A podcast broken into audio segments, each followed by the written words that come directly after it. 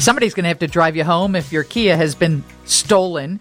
Um, the Kia Boys and and the the Kia Challenge. It's all over TikTok about how to steal those vehicles. And like the insurance adjuster Richard just said, it's not just happening in in Charlotte, North Carolina, where they've had 200 stolen in the past two weeks. But I'm seeing reports in Beloit, Wisconsin, and Michigan, and Ohio. Because once one of those things hits TikTok and you're hitting the right audience and it gets shared an enormous amount of times, you've got a bunch of teenagers out just um, going, oh, I need a USB cord. It's this simple. Paul Brian is an Emmy Award winning automotive expert. Paul, thank you for sharing your appearance on our show on your social media platforms. And you know about this TikTok trend. Uh, that insurance adjuster that we had on said there isn't a whole lot you can do about it. What do you know about these these Kias being stolen? Uh, well, for, first, nice to be with you again. Uh, always good to do that. You know, you know, it's it's one of those deals where you've got an infinite number of uh, knuckleheads with a with a finite target. It's a monkey see, monkey do thing. Uh, somebody MacGyvered a means of cracking into the steering column of a Kia and also on some Hyundai models uh, and doing this. So uh, apparently they're doing it with a USB charger cord, and they first have to gain entry to the vehicle. So usually that means a brick or something to the window, and then they'll get inside and then break away the steering column. Now, let me let me. Do, do you remember, Lisa, the quaint, simpler times in life when you would start your car with an actual key? yes. because I can never find my key fob these days, Paul. I, I go in somewhere, it's in my purse, I come back out, my door opens automatically, and at some exactly. point during the day, I need it and I can't find it. I do miss those exactly. days. Well, the, the, the good news in this, if there is any, is that this appears to be a problem that, that affects uh, 21 and older Kias and Hyundai's. Remember, these two companies are kissing cousins. They've they've got common ownership. Mm-hmm. Uh, so the uh, uh, the phenomenon that they're able to do with this USB cord is limited to Kias and Hyundai's that use a key only, which means the base model of the vehicle.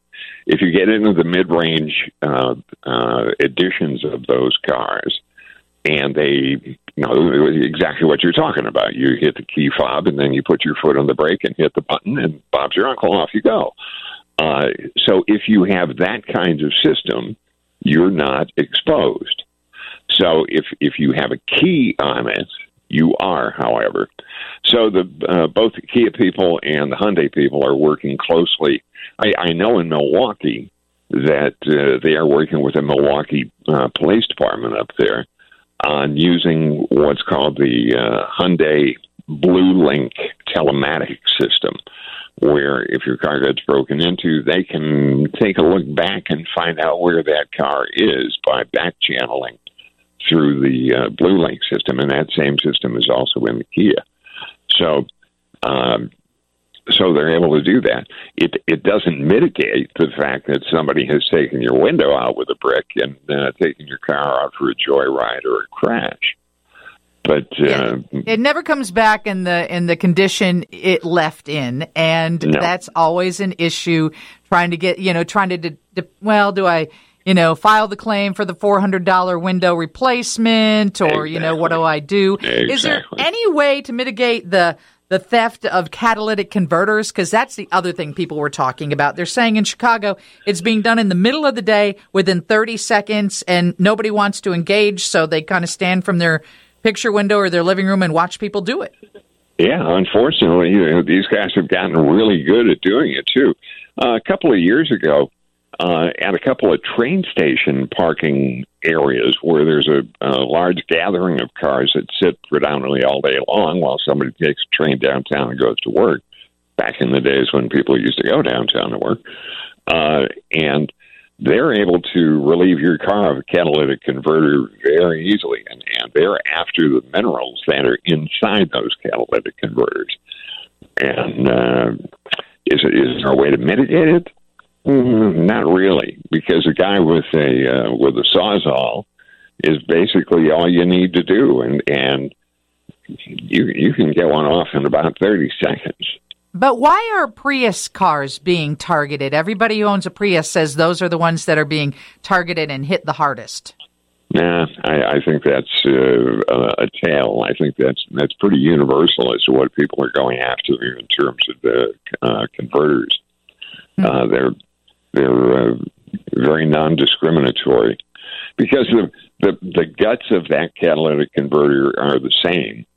You know, it has the same minerals in it as you know whether it's a Chevy or a Prius or, or a Jaguar or a Rolls Royce. So you know anything that's there. Now it it may very well be that a Prius and and geez, I wish I had a better answer for you, but I I like to spend the time behind the wheel, not under the car. Uh, there there may be something to accessibility on that car of being able to get that sawzall in, into the exhaust system easier on that car. Yeah, because some people are saying that it is specific year models that are being hit harder. Um, and, you know, it looks like criminals are aware enough to know the difference. And of course, once somebody figures it out, they share it online with all the other criminals in their social media network, and then it becomes a big deal. Thank you for yeah. joining us, Paul. We always appreciate your input. Always good to be with you. I need to say hello, Papa. Ah, buongiorno, Stefano. Have you two been on you? a trip together? No, no. Well, we we have had that talk, but Paul and I worked together 30 years ago. Yeah. Yeah, the, the Earth was forming a crust, right. and and Steve and I were working together. Well, and, uh, and and pre-COVID, we did have a trip planned. But we had a nice it, car trip to Italy going. Yeah, we were going to visit all of the, the famous car museums and, and uh, drink way too much espresso. Well, hopefully there's time for that in the future. Thanks for joining us. Okay, great to be with you.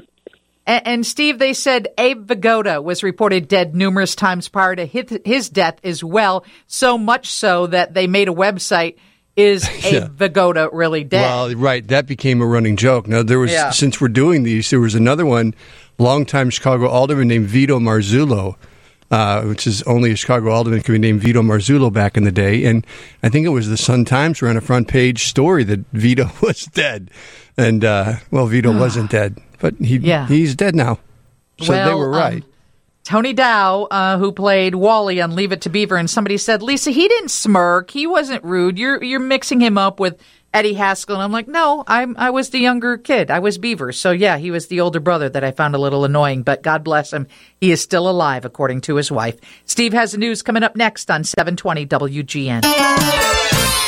Lisa Dent, WGN.